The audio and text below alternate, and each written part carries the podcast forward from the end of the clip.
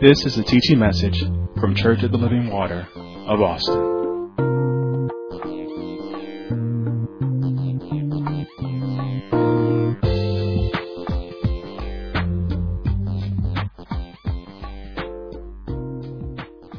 Go, if you will, to our foundational scripture in Isaiah 62. And we want to go there and we're going to flow in those things. We're going to flow in the, the, the area that God has called us to. I want to reiterate some things God said. Now go back and make sure that they're solid in it. I know some of you go back and listen to the the, uh, the, the live stream and you listen to it over. And it's very important that you do that. Just don't stream and run off. You have to go back and listen because you will find out you miss a lot of things when you go back and just listen to it. You ought to go back and listen to every message before the next message. So on Saturday nights, you should already stream what was last Sunday's message so you could be ready. On Tuesday night, you ought to stream last Wednesday's message so you can be ready to, to uh, attach that knowledge onto what's given you. Because remember, you don't want gaps in your knowledge. And so that way you can say, oh yes, I can go over my notes, I can look at it, and then when we begin to minister the word, you can attach it to what you have been learning, and that's the way you grow. That's the way you develop. And you can do that. You can just get yourself, you have to get yourself in a habit of doing it. See, it, it's a it's it's a habit thing. I'm finding out a lot of things about habits, and the things, the habits that need to be broken, and habits that you need to start. Some habits are good habits, and you need to make them a a, a practical part of your life. It's something I do all the time. And when it comes to God's word, and see, we want to do that with natural things, yes, sir. But we ought to first do that with spiritual things. Do that. Make it a consistent persistent thing that I do. Like I, every Saturday night, I get my time where I'm going to listen to what I, what I, what was streamed so I can be prepared. See, that's called preparation. It's not just jumping up and saying, "Oh, I don't remember him saying that last time." Well, if you would have went back over the stream, you might have heard it. So, because you can't keep everything up here. You can't. You have to have it written down. You have to, you have to look at it. You have to see it so you'll be able to run with it. Amen. So if you're in Isaiah 62, I want to remind us that we are being prepared by God for his next move.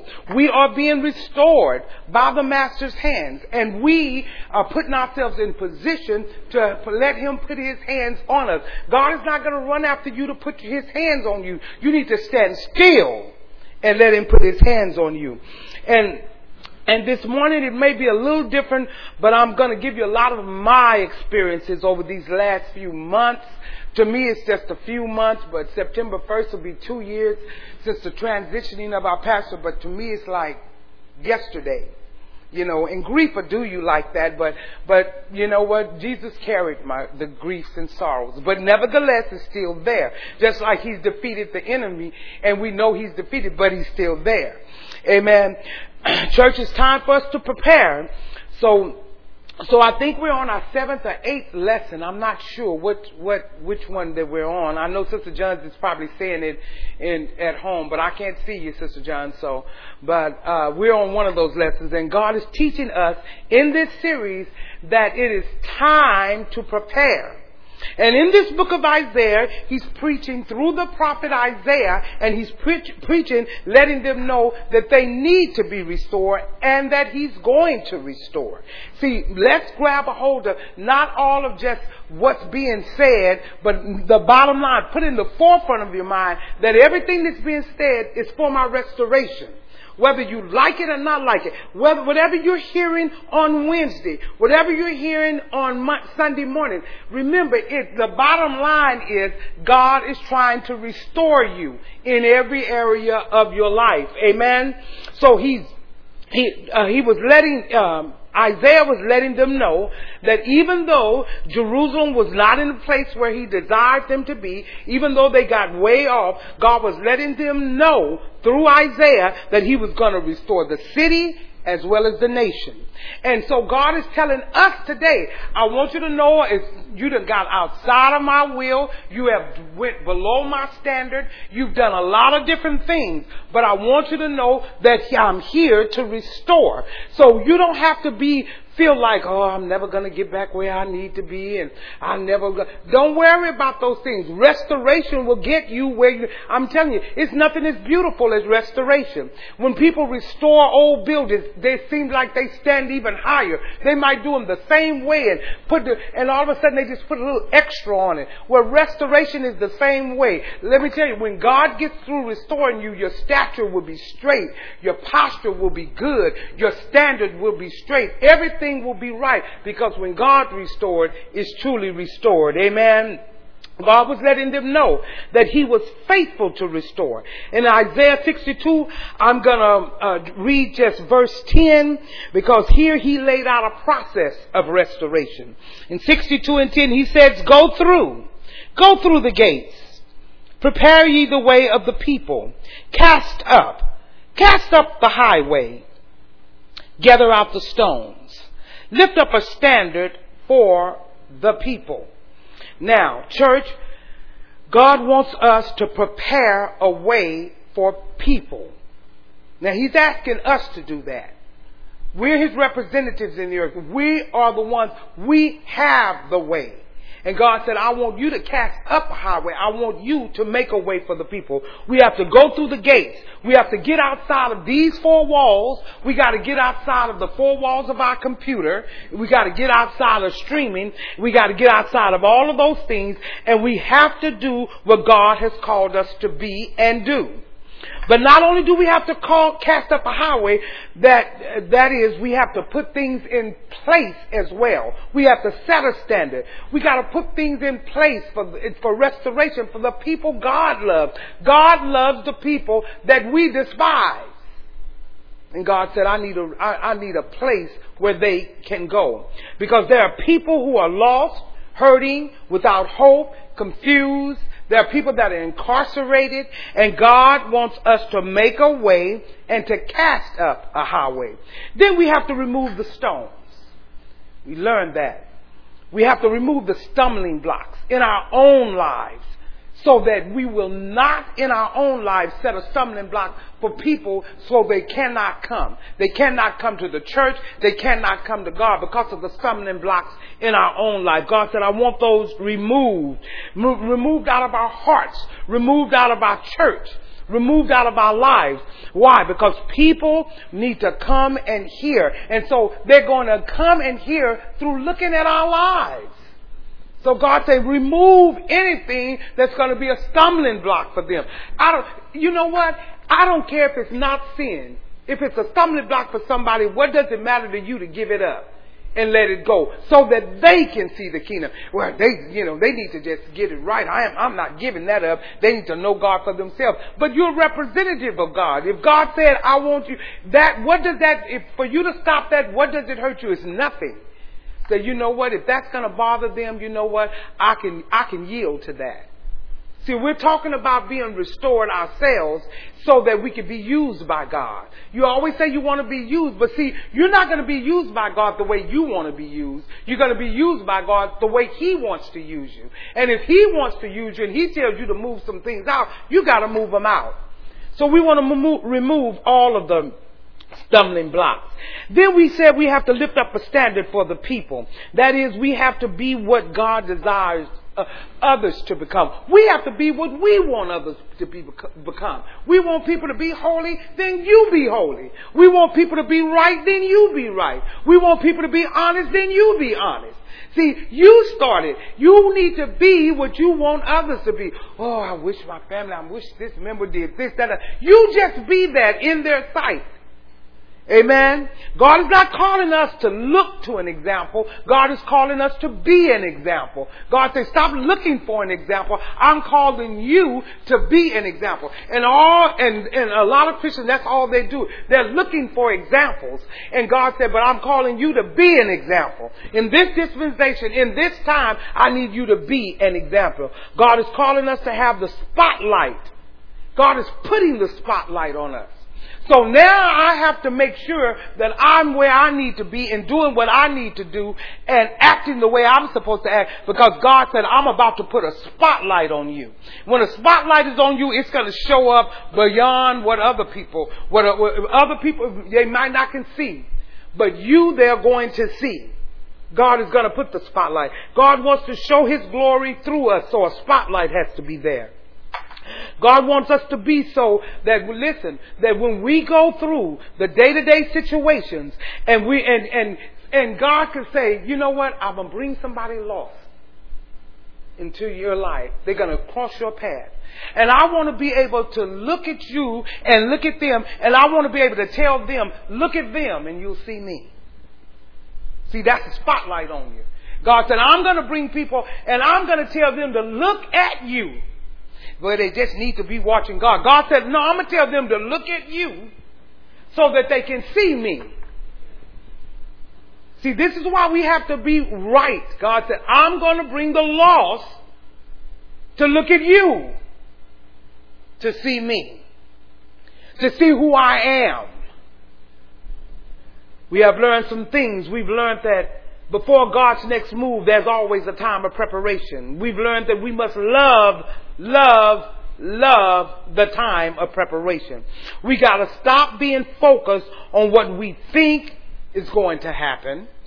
We have to, you know, and what that you, all we need to focus on is that knowing that something else is coming. What's happening right now? Just know something else is coming. Something else is always coming.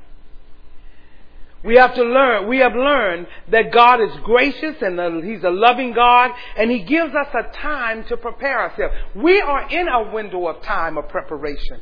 And believe me, it's only a window of time. Know that. So you're not, you can't do it on your own time. It's just a window of time of preparation. We got to have it. So because we know that it's a window of time, we should have an urgency. Say, you know what, this, this window's gonna close. So I need to get all I need. I need to love preparation. I need to get all I can get in this time of preparation. I have uh, urgency about it. You know, one of the things that I've loved about time, and I've learned about time, and I'm learning about time, is this thing. Time is interesting. It is the commodity of God. But listen, that He gives you. So it's important that you use it wisely. But listen to me. Time is interesting. It starts off as your friend, but it can end up your enemy. I said time can start out your friend and it'll end up your enemy. The same time that worked for you after a while, it'll start working against you. Ooh. Somebody should have wrote that down. I said the same time that's working for you for a while, it'll start working against you. And that's why you have to have an urgency about preparation because time is not always on your side. Time starts out on your side, but after a while, it goes to the opposition side. Always.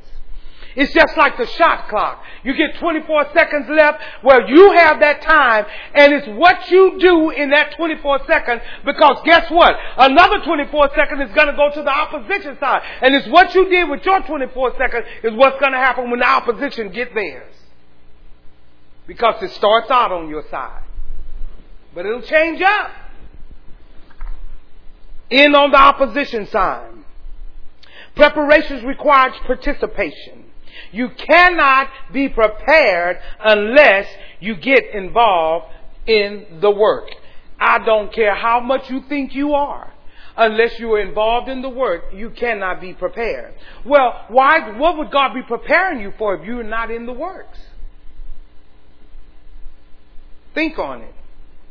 We learn that we have to be prepared, prepare ourselves so that we can prepare others. It's no way that you can prepare someone else when you're not prepared. You gotta first be prepared. And I think the most important thing is this, is that we are in an unrighteous place when we don't prepare. Now that's one, that's one statement that you ought to hold on to. When I don't prepare, I am in an unrighteous place. I don't care how many times you come to church, but it, I'm telling you, you're in an unrighteous place. Now see, that, that's enough to make you start thinking, Mm-mm. I need to be in a righteous place. So why? I need to prepare. We're not, you know, it's not just you just get, I just need to get right with God.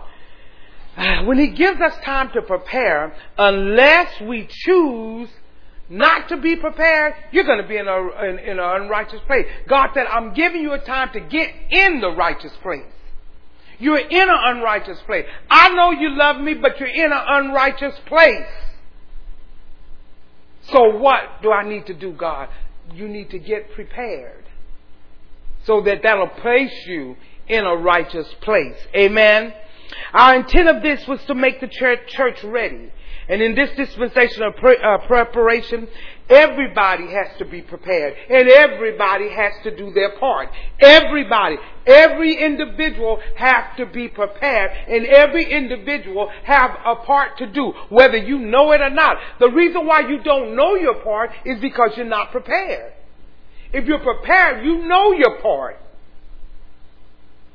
If you're not prepared, you don't even know when God wants to pro- promote you because you haven't been a part of the work. Listen. The purpose is to focus our attention on the work. We need to focus on wall building. We need to focus on what God has called us to. We need to focus on the messages that God has given us so that we can properly operate on everything that God is telling us to operate in. You cannot do that unprepared. You just cannot. And remember, the preparation is preparing a way for God's people. People that are hurting, that are in trouble. We are preparing the way. We said that we have to bridge the disconnection between God and the promises and His people. There's been a big disconnection and God said, I want to use you to connect that back. Because why? There's a disconnection between me and my promises. Because first of all, people have been taught wrong. Not only taught wrong, people just don't know. They don't even know the promises of God. They hear something someone else said and they just said and they act like that's the promises of God. That's what I'm going to get. You know, that it doesn't work that way.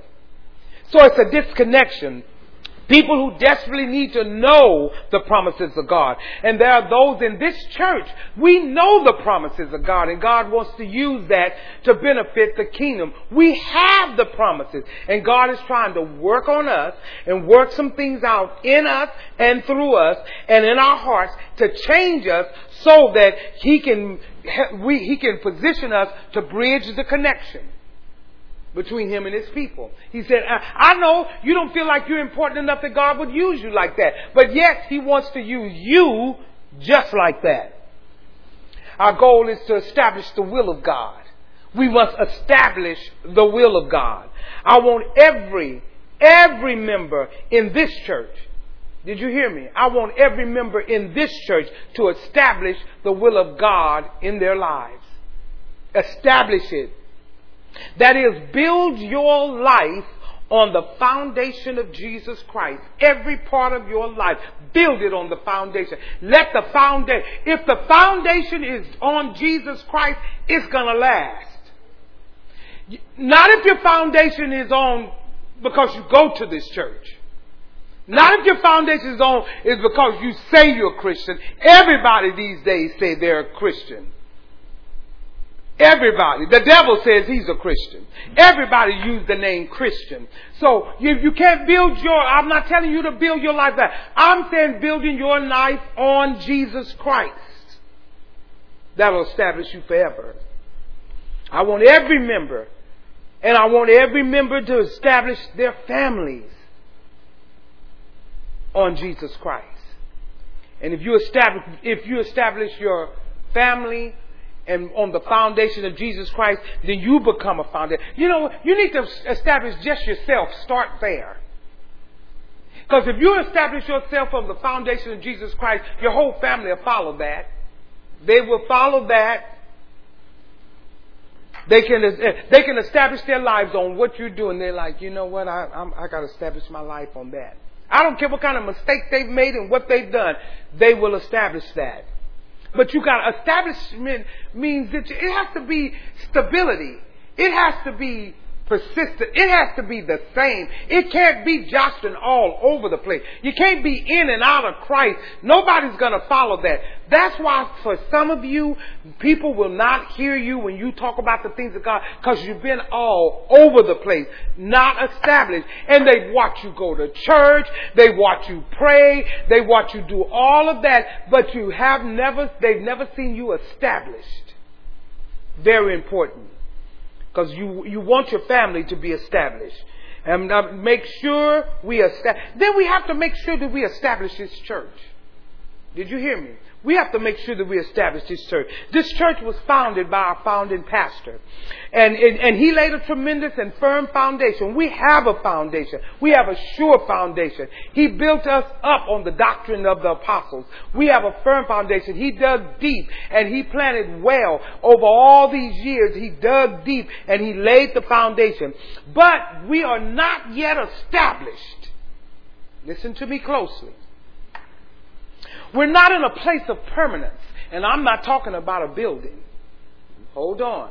Because a building is nothing, because I don't care how big your building if you don't have a permanence in your heart, if you don't have a permanency with God, a building is not going to make any difference. It'll look good to the world, and it might even look good to the Christian community, but the permanence is not in a building. But we have not, as a church, we have had a foundation, but the establishment we have not.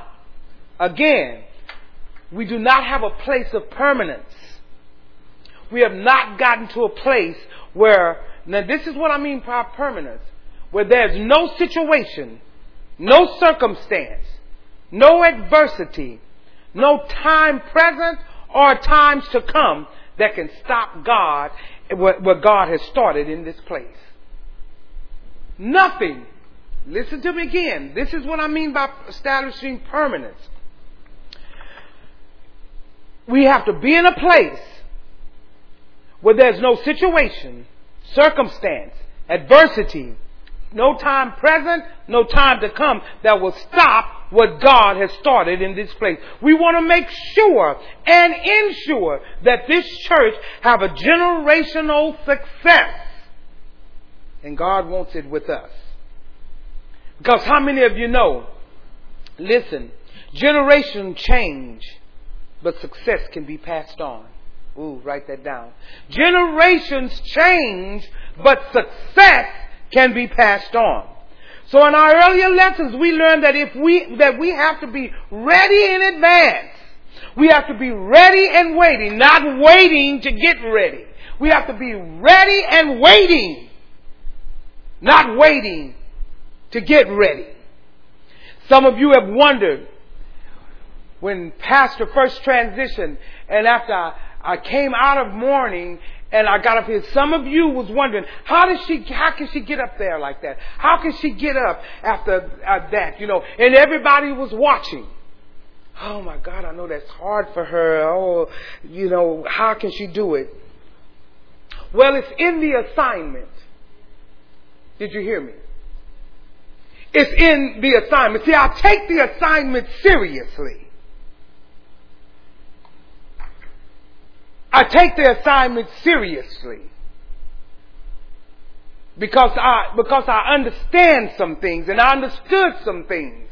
It didn't make it any easier in the sense of my sorrow or my grief, but I take the, took the assignment seriously. Listen, I'm going to give it all to you in a nice package so you can understand even better. So since the transition of our pastor, now I prepare myself for what is coming. And then I just wait. I have, I'm now preparing myself for what is coming. I'm preparing myself for what is coming. And then I just wait. For whenever that time comes, I have to be ready. What you don't know is I have been preparing for my husband to go home for years. Sometimes we would pull aside and talk about it. Talk about each other going home. Me, you know, him talking about him, me talking about myself, just talking about those things. But I always knew one day September 1 was coming. Well, he told us that. he said, if you're married, somebody's going to bury somebody. Either the wife's going to bury the husband or the husband's going to bury the wife. It's going to come. So September 1 was going to come.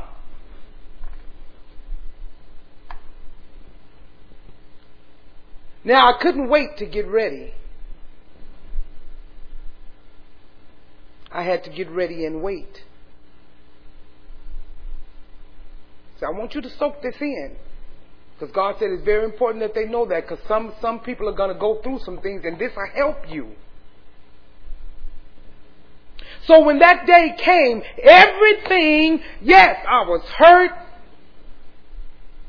I didn't want to talk with anyone. I want, of course, all of that, the emotional humanity part was there.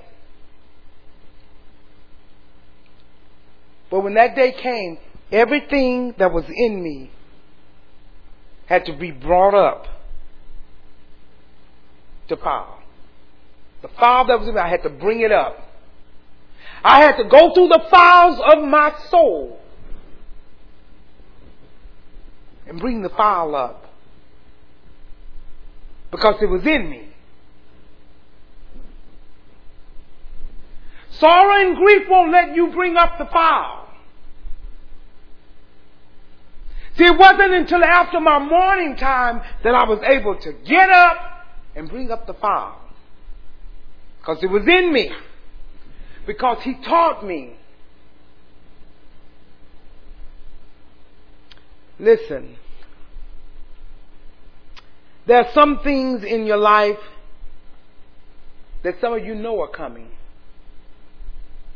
And I'm, and, and whatever it is, I'm, I'm, I'm just giving you my experience because I don't want to give anybody else's experience because I don't know theirs. I'm just giving you mine, hoping it'll be a blessing to your life.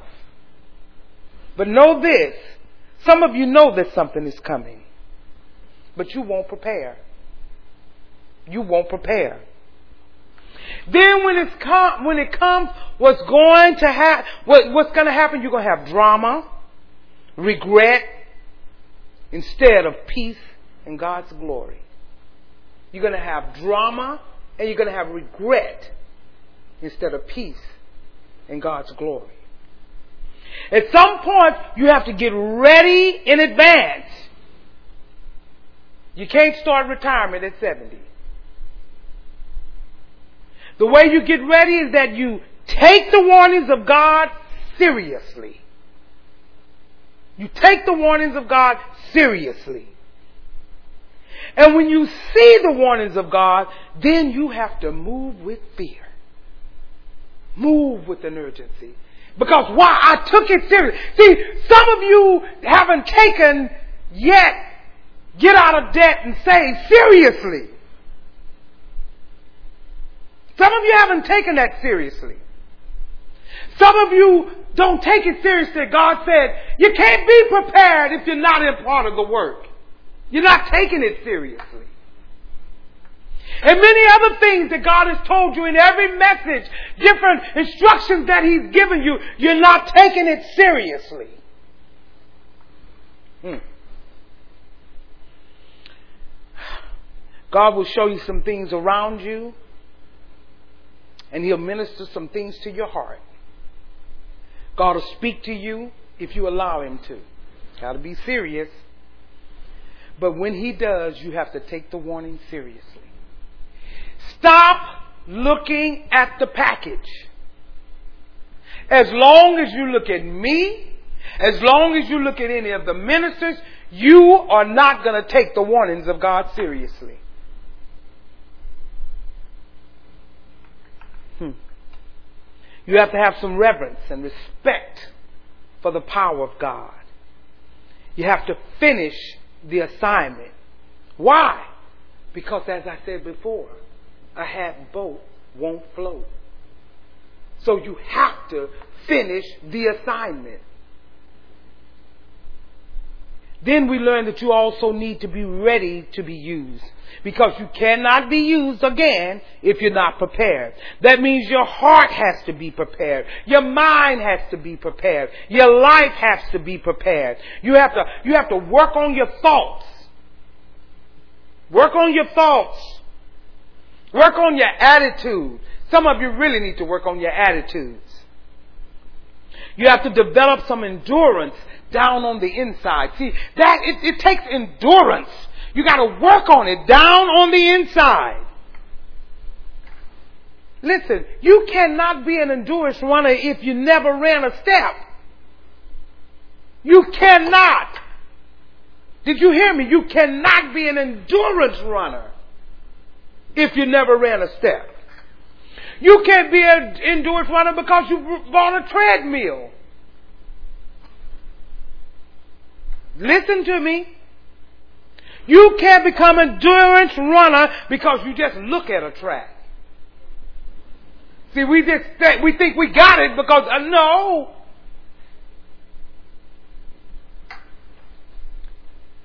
If you're going to be a, able to endure some things, you have to work on your mindset. You got to work on your mentality. You have to allow yourself to develop down on the inside. That doesn't happen at the end, that happens at the beginning. Endurance runners, they're not waiting for. They, everything has to happen at the beginning for them to run the endurance of that race. It don't happen at the end, the race is over. It has to be in the beginning. I need you to hear me with this church. Now that I have your undivided attention, and I believe I do, because I want you to know this. You are in a good church where God speaks to you. And his messages and his words are preemptive. And not, pre- not preemptive just for me, but they're preemptive for you. And if you're streaming, whether you're streaming later, whether you're streaming now, and you don't have a church, this is a good church. This is a good church that's going to teach you. And God is trying to tell us some things that we have to get our hearts right.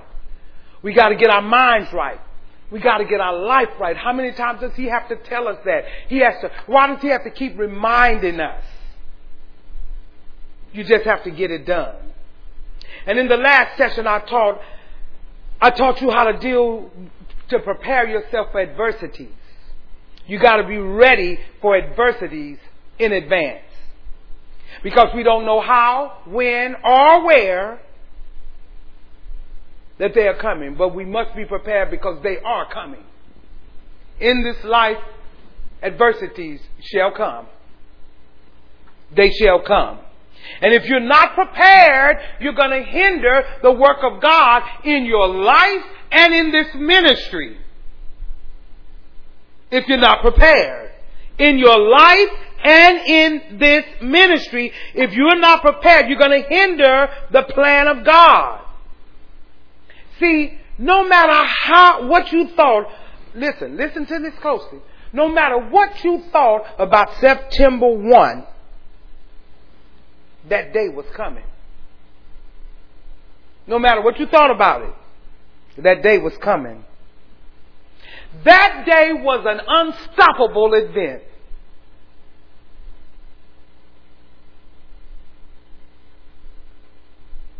Oh, if I would have been there, or if I would have. It was an unstoppable event. Hmm. Listen, and if I was not prepared, guess what? Today, what I'm doing here, it would have been hindered. I wouldn't have been able to be up here if I wasn't prepared. It would have been hindered. And there are some unstoppable days in your life. And if you're not prepared, when God wants to use you in that, listen, pre-planned day, that's already on the calendar, because it's already there. It's unstoppable. And if you're not ready on an already pre-planned day, it's pre-planned by God. It's on the calendar. His plan is going to be hindered in your life. And if you belong to this church, it's going to hinder this church. Because adversities challenge what's on the inside adversities are going to always challenge. I have said it in time past and I say it again. I said it in another way, but it's the same thing. Adversities will challenge what on the inside. I said it this way. You never know what a person really is until pressure's on. Then the real them will come out. All you gotta do is sit and wait on it. I've seen it. time and time again. You don't know a quality of a lemon until you squeeze it. I'm going to tell you that now. So I don't care what they show you. Squeeze it. Just squeeze it. You'll see. Adversity is going to always challenge what's on the inside. So to be ready to deal with adversity, we must learn the only way to deal with adversity, we've learned it, is we have to learn from adversities. The only way you're going to be able to deal with adversity is you got to learn from adversity. These statements are not being modified. These are things that we have learned over these weeks. You need to establish this in yourself. It's for a reason. It's for this season. When it, when the, when the things come in your life that change, you can go back and get this. You're gonna need it. God said, tell them they're going to need it. You have to stop running from tough times. You gotta stop being afraid to face difficult things. They're adversities. You gotta stop being intimidated by tough challenges. Oh, I'm just, no, I'm just done with it. The only way to be ready for adversity, you have to learn from adversity. So deal with the challenge. Deal with whatever the, the, the situation is. Just deal with it. And learn from it. Because another one's coming. And every time you hide from one adversity, you're not equipped for the next. Ooh, did you hear that? Every time you run from an adversity and dodge an adversity, you will not be equipped for the next adversity. Listen to me closely. As big as a moment that you feel like Pastor's death was for me, and it was, listen, there's going to be bigger adversities in my life. Now, granted, this is the biggest one to date. But it's not going to be the biggest adversity in my life. But it is to date.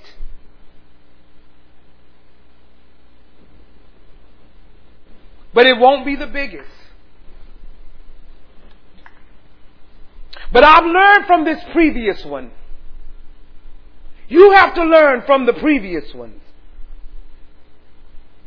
You have to be ready for this one. And yes, the big, again, yes, this is the biggest one today, but I have to learn something. Because God said, that is not going to be the biggest adversity of your life. Mm.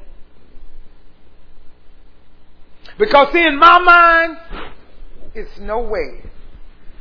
I think to myself, no way anything else could hurt me as much as that. Until God said, Oh no, you, you're going to have bigger adversity than that. It's just the biggest one today. There are still others coming. And even while, see, I, am I'm, I'm over the state of mourning, but grieving, I'm still there. See, you don't know me. So while I'm grieving, even while I'm encouraging you, even while I'm teaching, in the back of my mind, I'm learning some things. See, in the back of my mind, I'm learning some things. Why? Because I realize there's another day in front of me. See, I have to realize that. You have to realize, if you don't realize that, you won't get it. I realize it's another day in front of me. Learn. And God needs me to learn. He needs me to learn something today so that I can get through the next day and I'll be all right. And God is telling you the same thing. I need you to learn from this teaching so that the next day it'll be all right.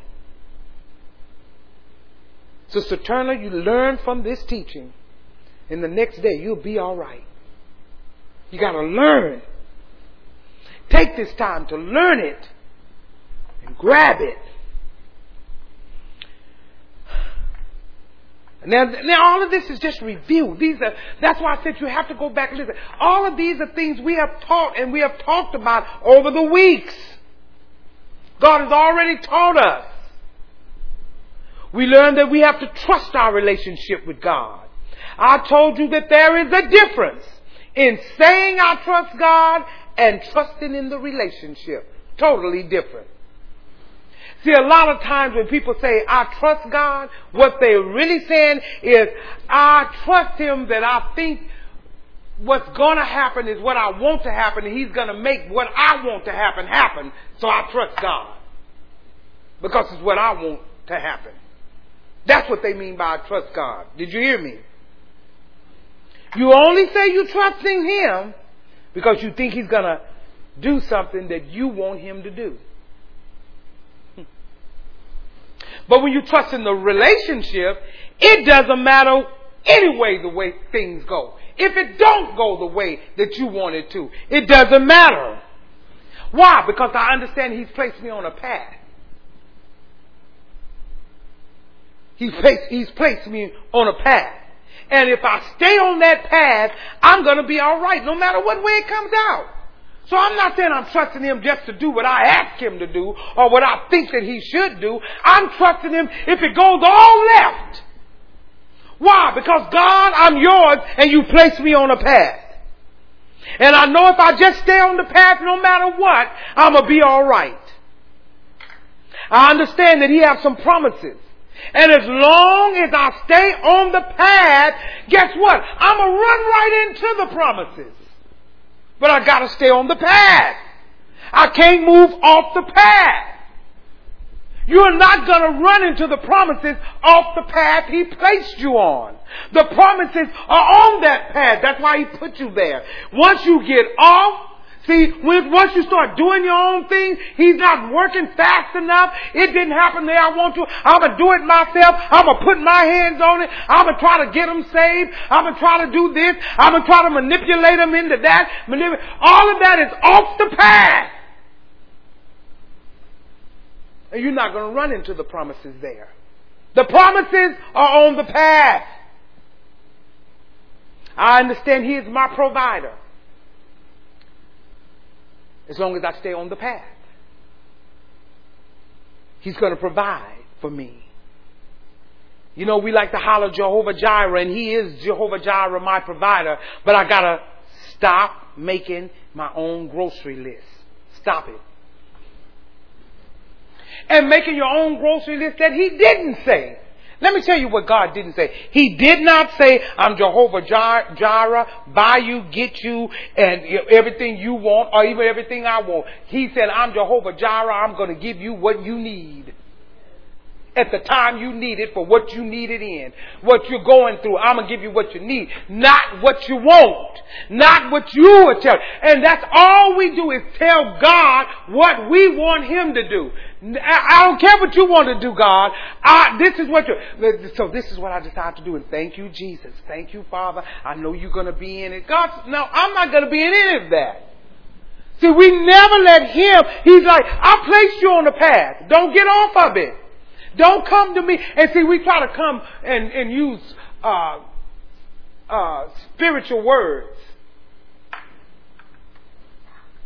He is my Jehovah Jireh. And Father, I thank you that you said in your word, God said, Are you on the path? See, you can't make his promises yours and you off the path. You can quote them, and many have. But actualizing in your life, you see it doesn't come to pass. I'm telling you, stop making your own grocery list. He's not going to give you what you want. He's going to give you what you need. If you trust the relationship.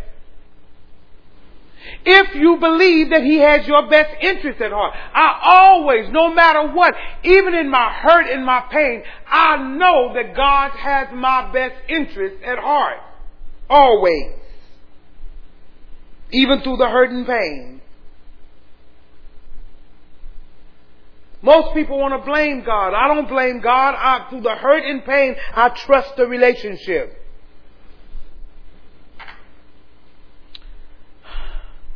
That's the problem. We try to trust the results instead of the relationship.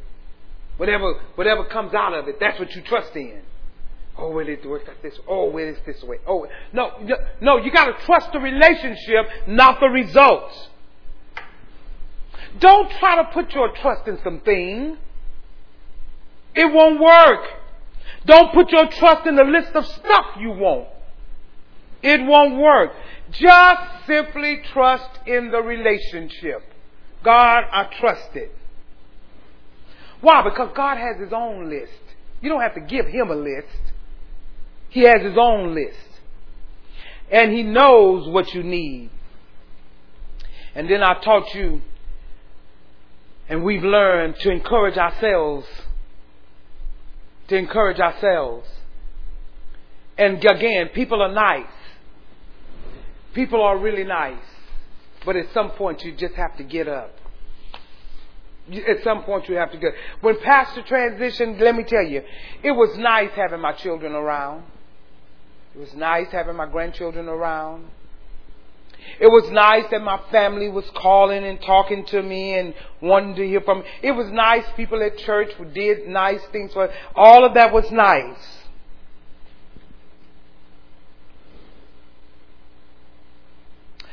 But when all of it was said and done, and when all of their lights got, you know, cut off at night and they go to bed, and when I'm alone by myself, that's when I had to get up.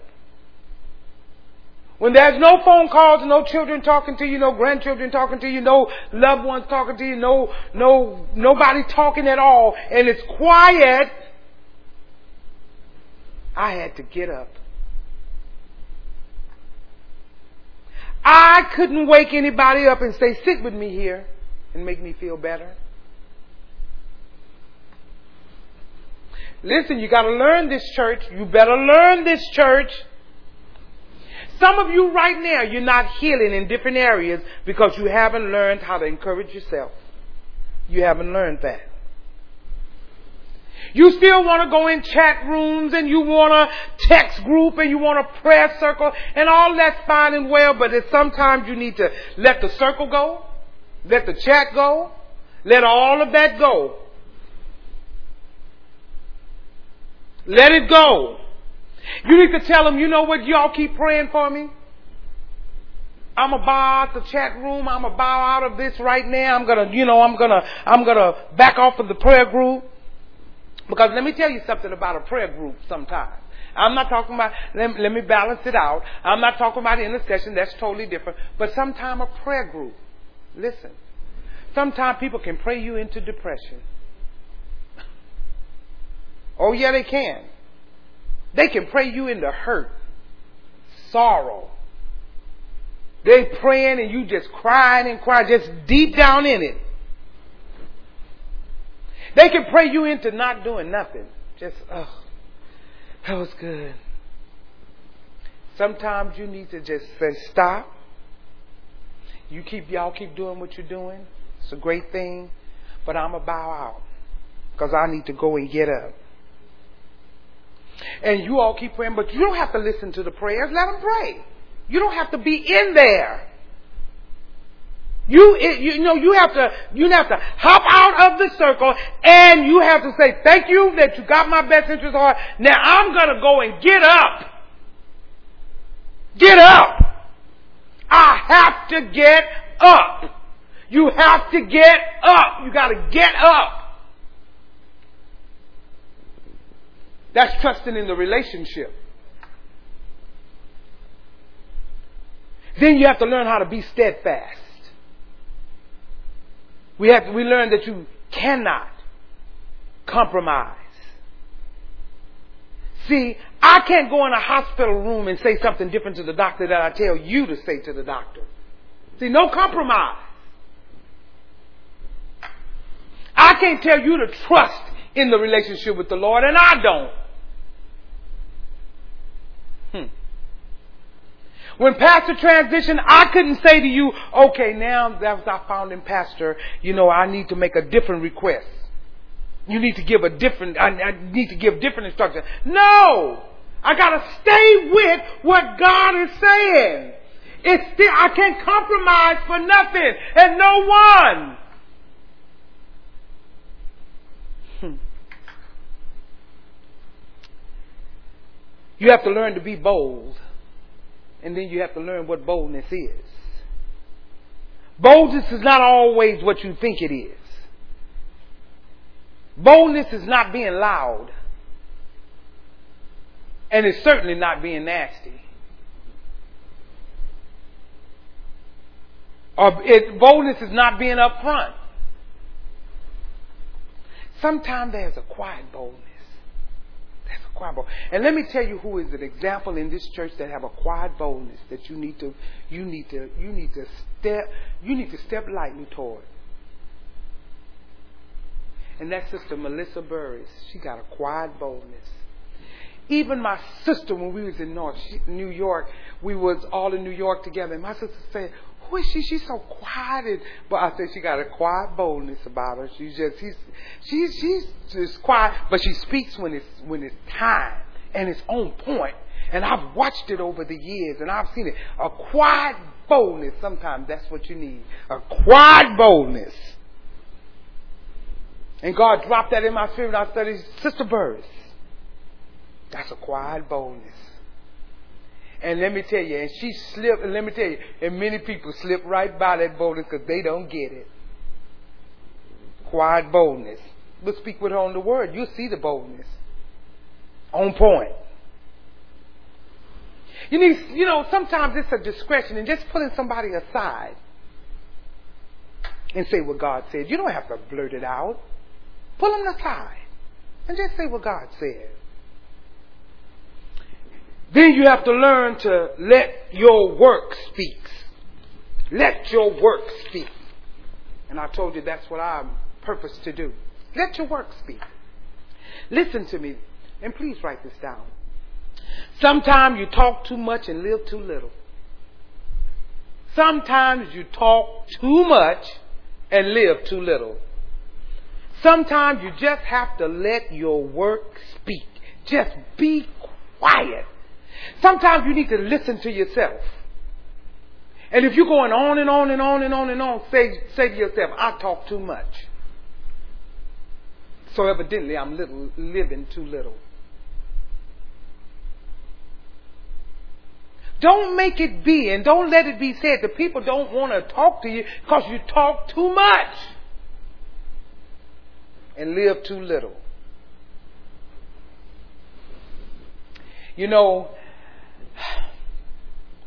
even as I drove here at pastor's funeral, and even I didn't go to the wake, but my sons were there and they were taking care of everything. Listen to me closely. His works came in two by two. People kept coming.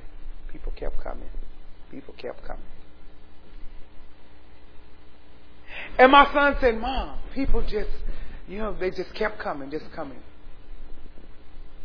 And then one of a, a friend of mine, a very good friend of mine, he told my sons, he said, Your father was a great man. I see all these people, like, I, they just keep coming, they keep coming, they coming. But that's his work speaking. Because he couldn't speak, but his work spoke. See, sometimes you just need to let your work speak.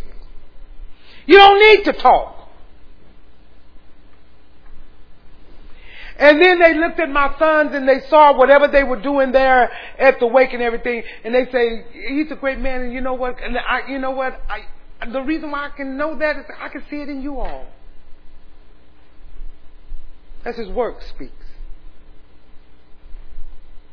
See, a lot of times it's not about running your mouth. See, he didn't have no words at that time. He had works.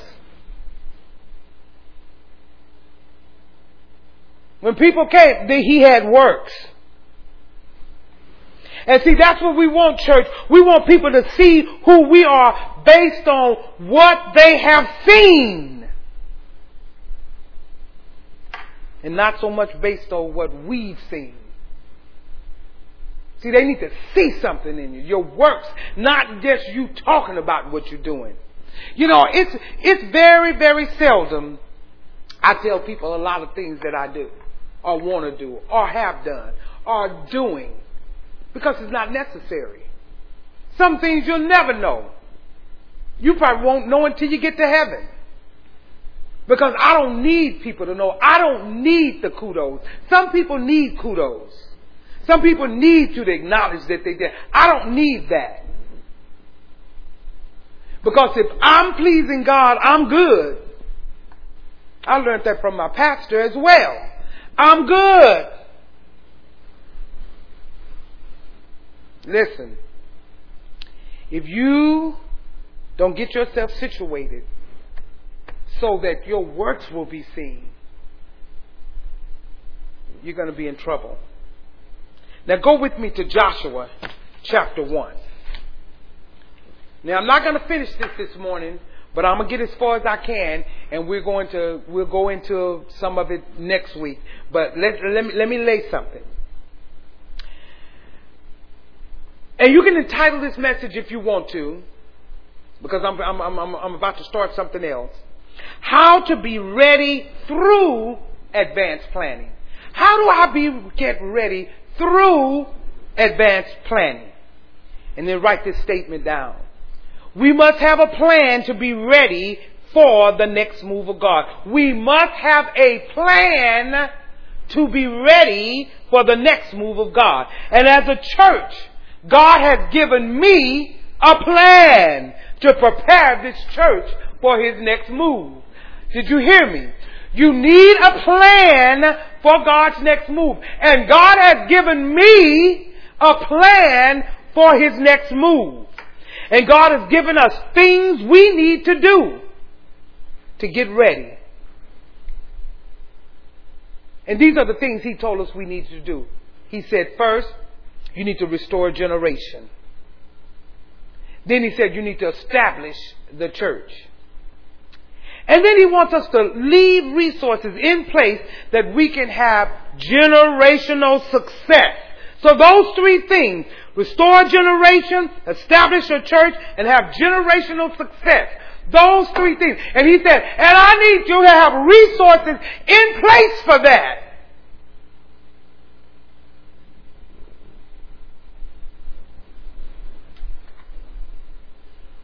Listen, if years ago, if we had not been taught how to prepare for death, remember Pastor did a whole series on preparation for death. Over six, seven years ago, he did a whole series on that. If we had not been prepared for death, we would not have, let me tell you, we would not have had the people to get up in that moment and usher us into worship on that day because everybody would have been in trouble. But we were taught well. We were taught well. Listen, God had Pastor labor on that message. He laid it out. It was for me and it was for all of us. See, every time that God gives something, if we don't think it don't happen in the next month or two, we forget it. But God gave it to you. He'll give it to you seven years in advance. And it showed who had it in them and who didn't. It's still showing today.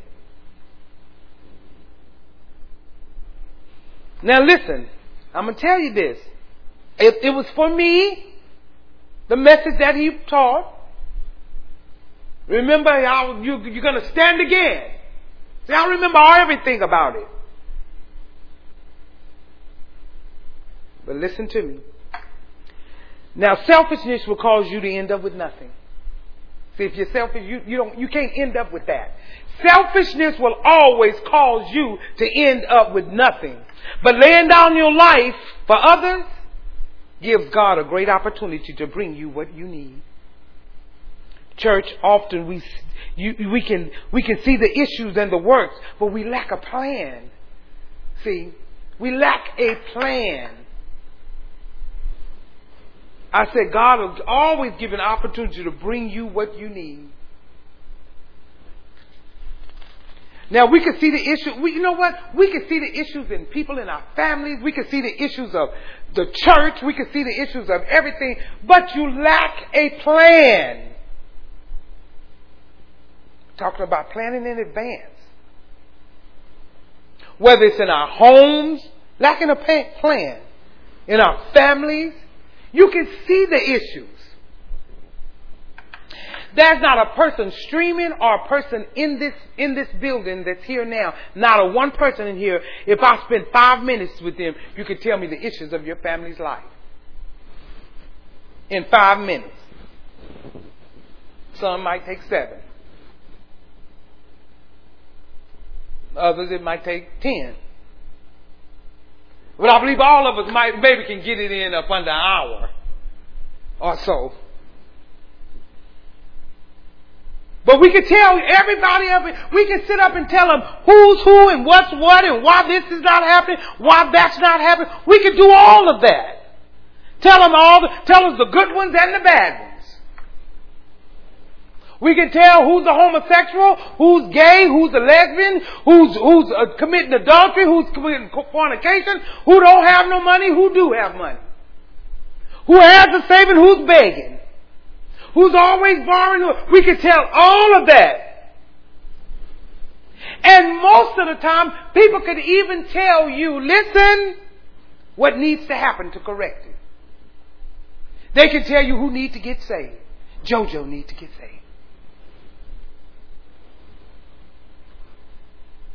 Uncle Bucky, if we just get him in, the whole family come in. We, he's the key. Whole family. Blue needs to get saved. Everybody got a blue somewhere in their family. I hope it's blues in heaven because there's a blue in every family. Blue needs to get saved. I tell you, blue something else. Listen, but most of the time, they could tell you, they could tell you what, what needs to be done. But when you ask people how they're going to do it, how you going to get it there, that's when it goes quiet. They can't figure it out. That's when it goes quiet because they don't know how to get it there. Don't have a plan. Did you hear me? If I'm going to be ready in advance, I need a advance plan. Don't you worry, I'm going to Joshua, just hold there.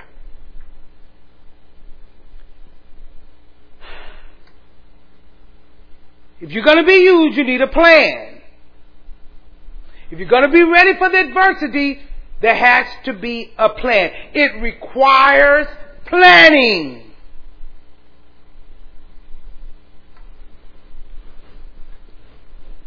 Hmm. Yes. You know, it's somebody, I don't know if you're streaming or maybe you're going to get it later. But you, you've been saying, it's a, it's a male, and you've been saying, you know what, I've made some mistakes in my life. I've made some wrong choices. I got children outside, out, outside of marriage and, but now I want to be a part of my child's life and, and what do I do? Because I'm, I'm, I'm trying to get my life together and I want, I want to, I want to do, I want to, I want I want my child. I want custody of my child. I want to be the man that God's calling me to be. But I've made mistakes. Well, this is my advice to you. Take your focus off the children. I know it don't sound good, but listen. Take your focus off the children you need a plan. Because it's nothing worse and more devastating when a judge ruling against an unprepared man. is devastating. Get yourself prepared. Get a plan. Get in a ministry where you're taught and get yourself together. Get a pre-plan. Make it in advance. Then God will send children to a prepared father. But just wanting to do it, you got to stop focusing on that. Focus on a plan. Because see, it, within that plan, God's gonna God, God is gonna put all that in getting your life right. It goes in the plan. So take your mind off that, off the children. Just kick, put, put your mind on. I need to get myself together, and I need a plan. God is going to find, I told you, God will bring needed children to a prepared man. A judge will hear a prepared man. Because if you focus on the issues and not the plan, when the child needs you, you won't be there. Now that's for you. Take it, chew it, swallow it, do what you will. That's your answer. That's your answer. And we move forward. Listen. Where would this church be? Where would this church be if that was without, if, if it was without advanced planning? Where would this church be today when pastor transitioned? Where would this church be when times matters like now? If there was no plan. I'm trying to teach you something. Listen, I want every parent to listen. I want every child to listen because this is this is something you should know. I know it's so far away from your mind, but God is saying in this time, in this season, in this climate, in this nation, in this time, in this period, in this dispensation, you better get this. Listen. Every parent, no matter how young your child is, no matter how, the day of death is coming. And they'll have to, they'll have to bury you, parents. No matter how young they are. Every child, if you have a mama and you have a daddy, well, let me, let me do it for you bougie folks. If you have a mother and a father, listen, the day of them dying will come. It will come. Preparation is essential. And there's got to be a plan. It's essential. That, let me tell you, the calendar day is already pre-planned. Ah, it'll be a long time, but it doesn't matter how long or how short. It's unstoppable. But you need a plan. Or you will fall apart I have seen people, a, death in the family have ruined the whole family. They can't get it together. Some people are under psychiatrist's help. They can't go on. They don't know what to do. They don't know how. They never had a plan.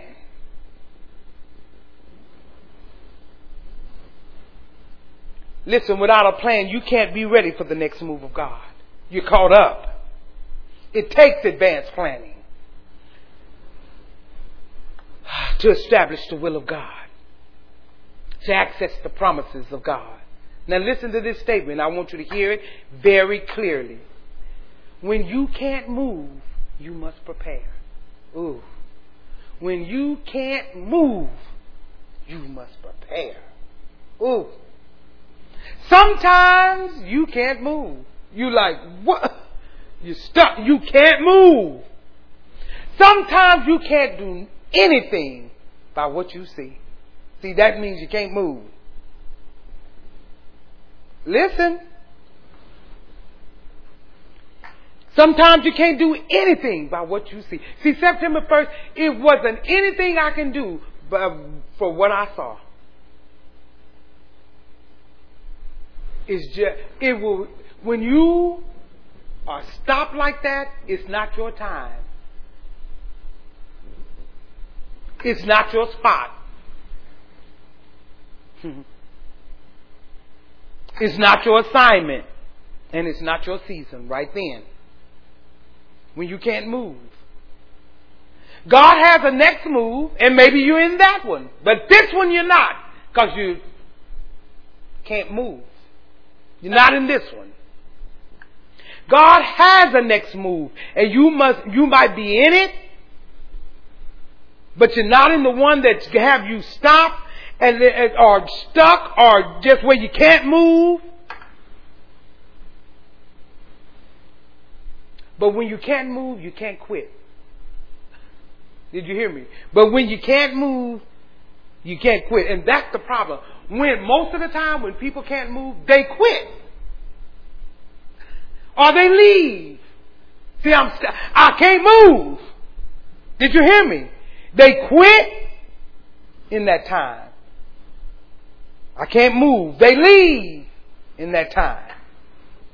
In the time that you can't move, you blame folk in that time. At the time you can't move, you get attitudes.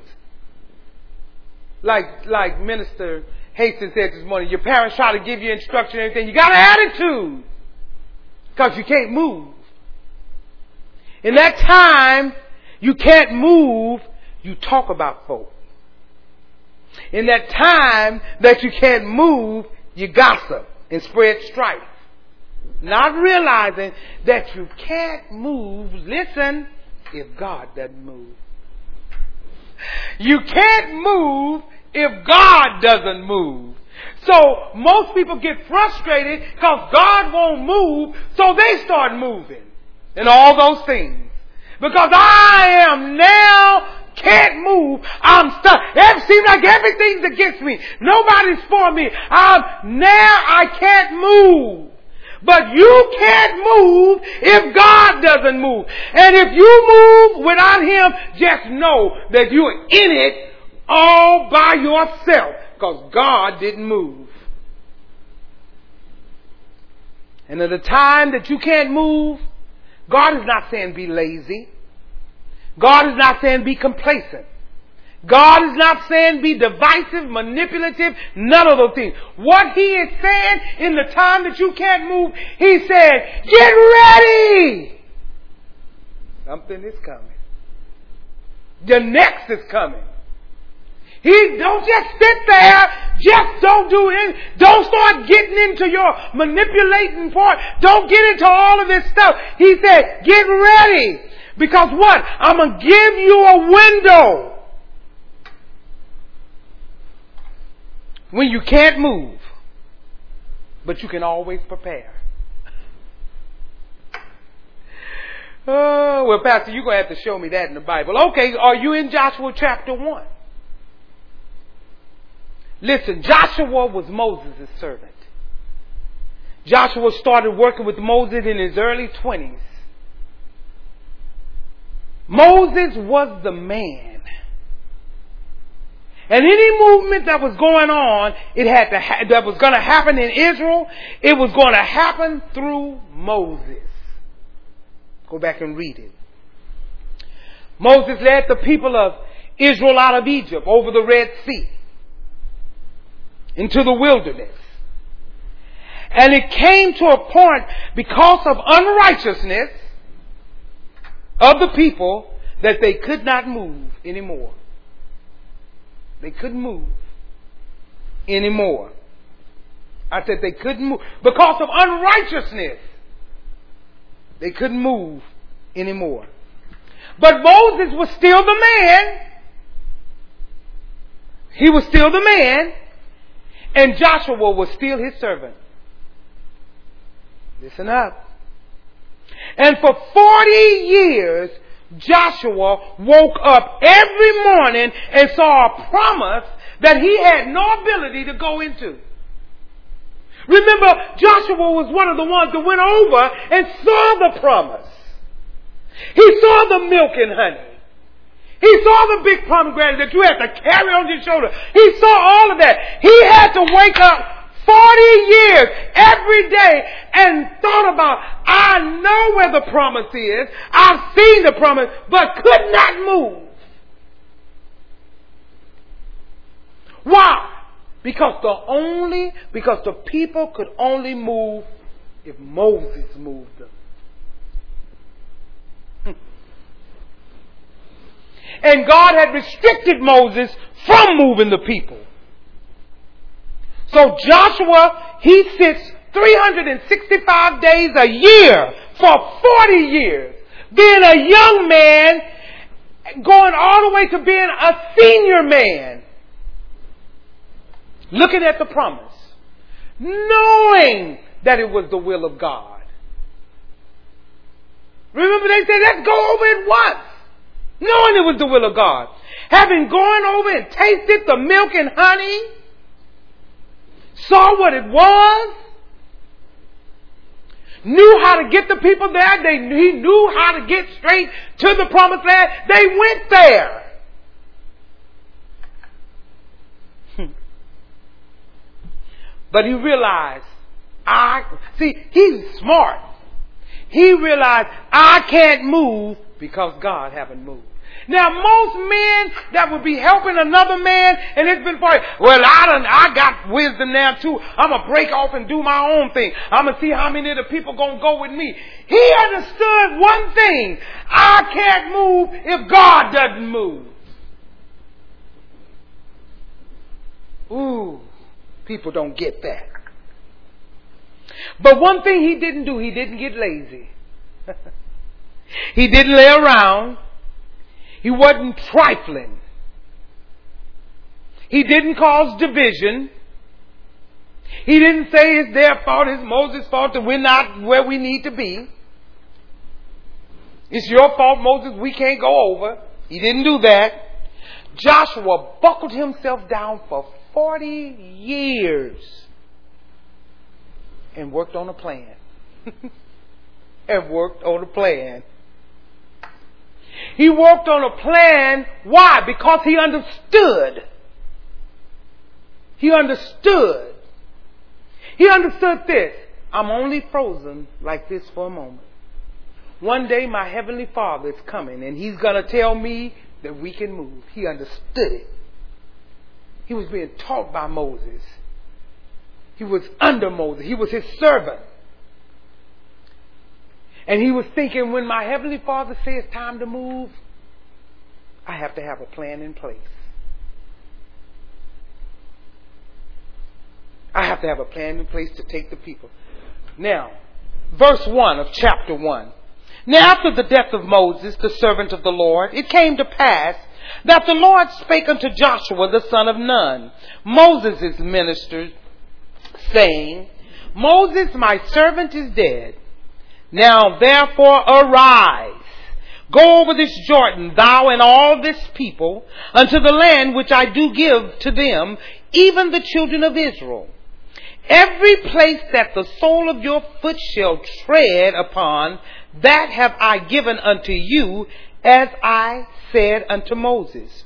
From the, the wilderness of this Lebanon, even the great rivers, the rivers Euphrates, all the land of the Hittites, and unto the great sea toward the going down of the sun shall be your coast. Therefore shall not any man be able to stand before thee all the days of thy life. And as for, as, as I was with Moses, so I will be with thee. I will not fail thee nor forsake thee. Look at verse 10. Let, no, let's look at verse 9. I have not have not, have not I commanded thee? Be strong and of good courage. Be not afraid, and neither be thou dismayed, for the Lord thy God is with thee whithersoever thou goest. Verse 10. Then Joshua commanded the people and the officers of the people. Then he commanded, meaning God stopped talking. Uh, when, when God stopped talking, Joshua started doing. When God told him all he had to do, Joshua started doing. But look what he did. What he was doing, God didn't, notice, God didn't tell him to command the officers. He did that. God told him to be strong. He didn't say, now go and command the officer and the people. No, he said, be strong and of good courage. Listen, you don't see anywhere where God, where Joshua called a meeting. There was no time where we can see where he went into intercession. Well, Joshua went on the back hill of the mountain and started praying and interceding. You don't see him saying, well, let me, let me go and seek God's face and for clarity. For 40 years he had been working, waiting for the time to move. I'm trying to teach you something. See, this is the problem with preachers. Preachers are waiting on papers. I said people are, preachers are waiting on papers instead of preparation. So when you get papers, you still can't do nothing. Because you're waiting on the road. No preparation, just waiting on papers. I like verse 10. And then Joshua commanded the officers of the people, saying, I like, and I like verse, passing through the host and commanded the people saying, prepare ye the victuals, for within three days we shall pass over this Jordan. In other words, everything that we talked about getting together, now is the time. Now is the time. Listen, you do not move over a million people in three days unless you have a plan. No way. You don't just get up. He didn't say three weeks. He didn't say three months. He didn't say in three years. He going. He said three days. you don't do that without advanced planning. So when God said move, he just picked up the plan and did what God said. Just pick it up and do what God says. And when we get into this thing next week, I'm gonna tell you, you, you, you see, Joshua prepared peep, the people, places, resources, everything was already lined up. This man was too cold. He was on point. See, sometimes ministers and some of you out there, not the ministers at this church because they're well taught, but sometimes you get frustrated because you think you're stuck. No, you're in exactly the right place this morning. You're in exactly the right place. But you won't prepare yourself. There's another time for you to move. This is not moving time. this is prep time. you better take that time seriously. Church, if we're going to be ready through advanced planning, we have to value the place of preparation. You have to value the place of preparation. Unprepared people are unstable people. When you are unstable, you are also unprepared. Unprepared people are unstable people. When you're unstable, you are also unprepared. You must value the place of preparation. In other words, Joshua understood, yes, I'm going to lead the people. I'm going to be prepared under Moses. I'm not going to move from my place of preparation. Now here's the thing about preparation. It requires a location.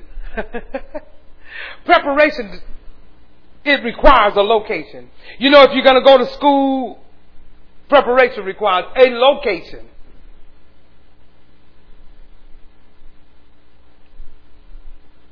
I saw online where um, Raya Martin and her brother put up their deal where they're going to school. See, that's a location.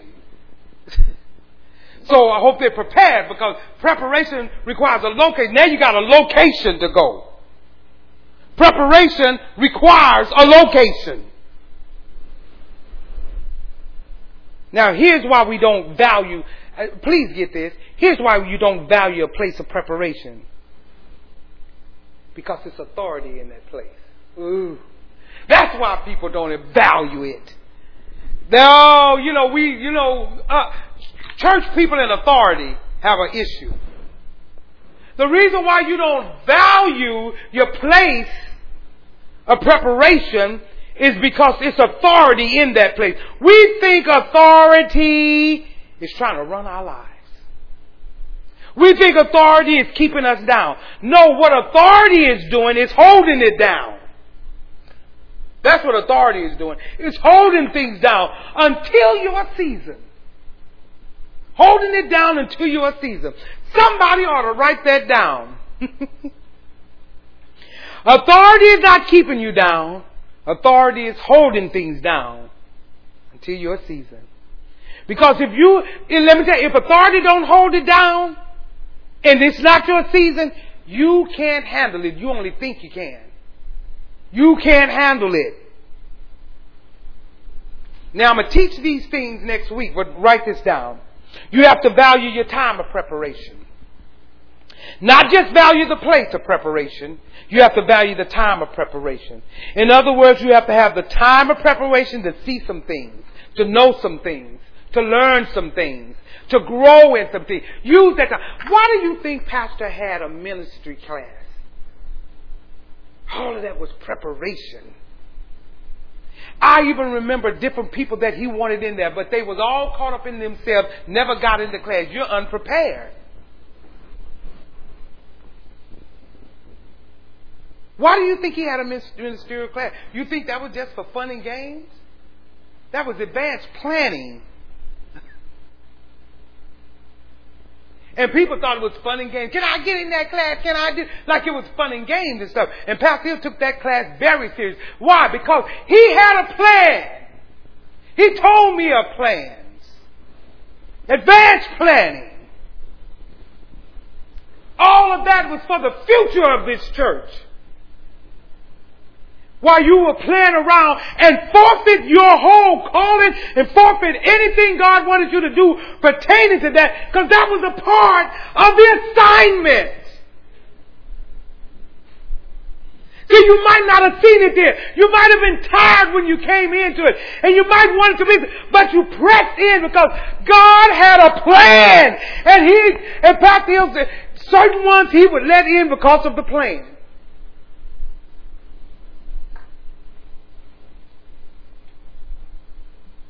What, what do you think that Joshua learned from 24 to 64?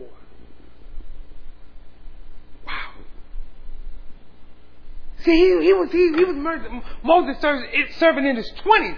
Moses was about uh, Joshua was about 64 when Moses left.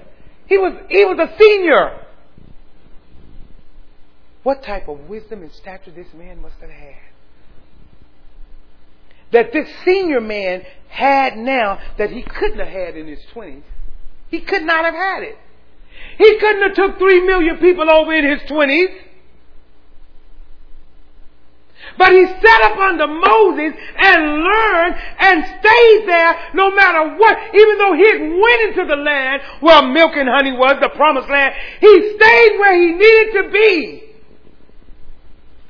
And the promotion came what wisdom this man has. That's how, that's how you're able to move three million in three days. So you have to learn to value the place of preparation. You have to value the time of preparation. Listen, last but not least, you must value the preparation of people. Value the preparation of people. No plan, the plan that God has given me, no plan ever can be executed without preparation of other people. God has never given anyone an assignment that does not require help.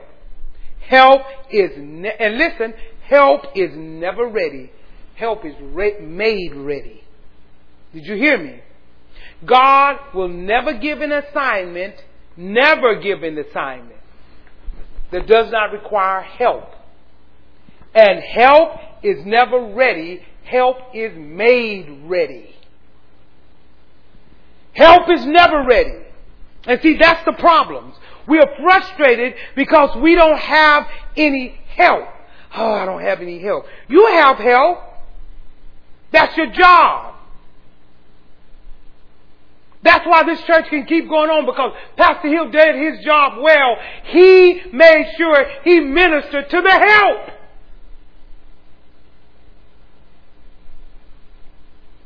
Mm, my son can't help me like your son helped you. That's your fault. That's your fault. Have you put together a plan?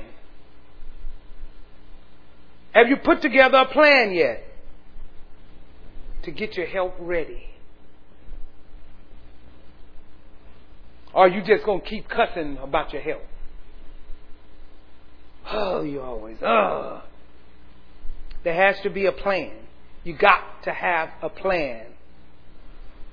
A plan cannot be executed without help. Simply put, it cannot. And help requires people, and people have to be prepared. You have to prepare people for what God has given you. You have to. Listen, when Pastor transitioned, all of the ministers were in place. I didn't have to worry about a thing. All of them, every one of them were in place and prepared for such a time. What would have happened to me as pastor now if our founding pastor had not prepared them in the time that he did? What would have happened? Because they were on point. These ministers, our deacons, they're all holding up my hands now. They're holding up my hands. They're keeping the church moving. And many other, many others in this ministry are keepers of our ministry. Our de- I'm telling you, we have the most awesome deacons. Most of our deacons, they can, they can stand up with any preacher and I'll preach them. I'll teach them because they have understanding. They're keepers of this ministry. Listen. And, and, and, and please don't, don't, don't, don't, don't get it twisted about me being a female. Don't get yourself caught and don't, don't get your, your, your panties in a bunch. And I call them panties whether you're male or female because if you think like that as a male, you wear panties. So don't get them all scrunched up about something about a female, somebody with a womb, because that's nothing. Don't not don't reject this message because it came from a female, because it didn't. It came from the Father. If that'll help you.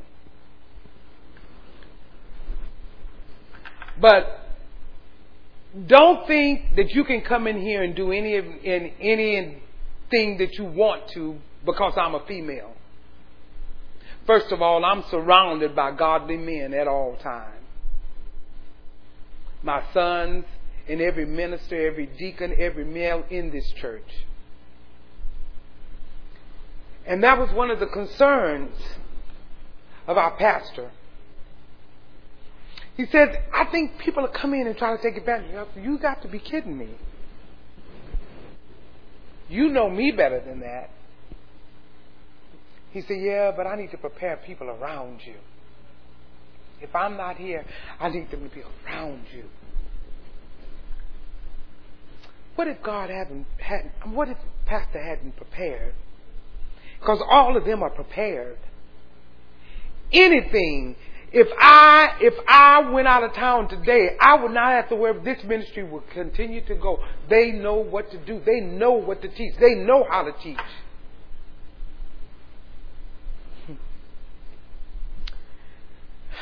Listen, you can't look at me.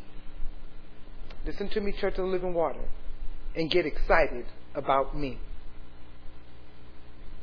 And if anything, the teaching that I'm teaching, it should heighten your sensitivity to the work of preparation. Not me. Because the church should never, ever be dependent on me.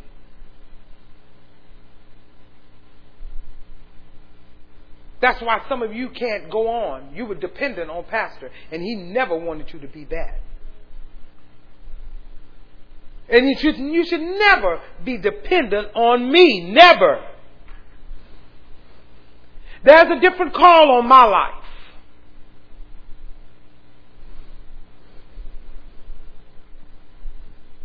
It's already planned out. But without the advanced planning of our founding pastor, where would we be? Listen, we need to make this our calling. Every one of us. those of you that belong to Church of Living Water, we need to make this our calling. To make sure, this is the calling, to make sure that we never ever get in a position where a phone call determines our fate. Never. Where a phone call determines our fate. No. Never. That's all of us need to wrap our heads around that. Never, we're never going to be in that position where it determines our fate. I'm not so important that I don't understand that. I, I understand that if, if, if I am too important, that this whole thing will fall apart. And, and Pastor didn't let it happen to him, and I won't let it happen to me. We don't have, you know, listen, listen, listen, church. We don't have forever to address this situation.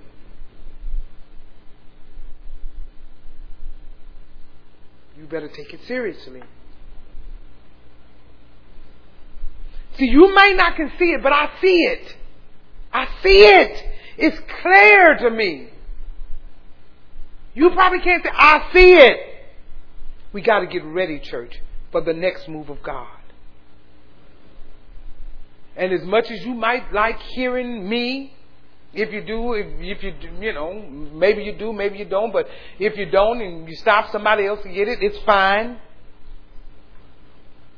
No, no matter much, as much as you love Church of the Living Water, we are not prepared. That's why we're in a period of preparation.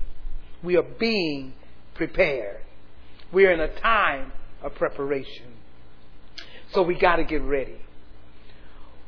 One of us, all of us. That's how it works. One by one, all of us, individually as well as collectively. We have to get, let, let me tell you, each one of us have to get it together. We have to follow what God is telling us to do. Then we got to go get our help. We got to go get our help. And I'm telling you, God has already been laying it out. We've, we, we've already, we started some things, but this pan, this pandemic slowed it down, but that's all it did. All it did was slowed it down, but it's going to come to pass. We have to go get our help. Listen to me. I close with this. We got to go get the help that may not look useful. It may not look useful now, but they are essential. Did you hear me?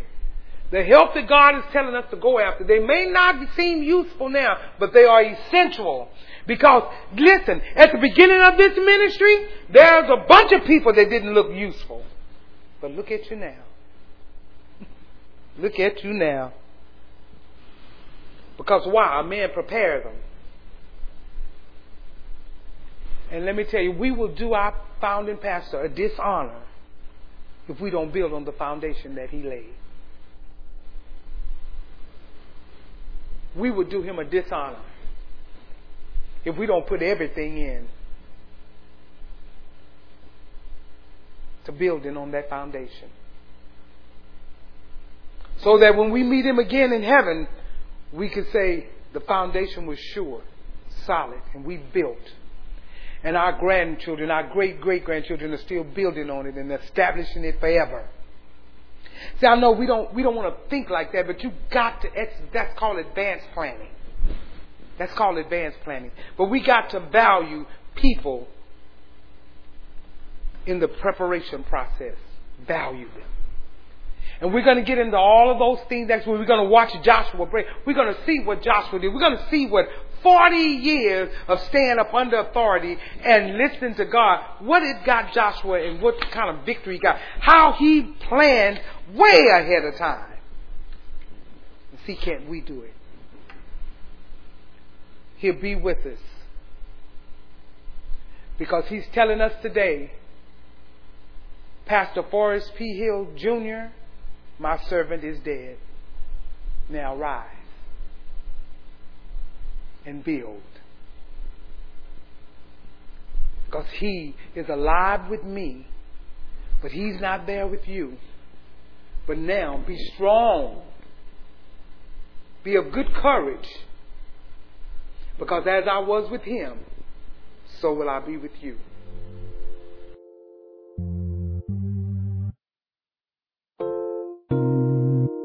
This has been a teaching message from Church of the Living Water at Austin. For more information about our ministry, please go to our website at livingwateraustin.net.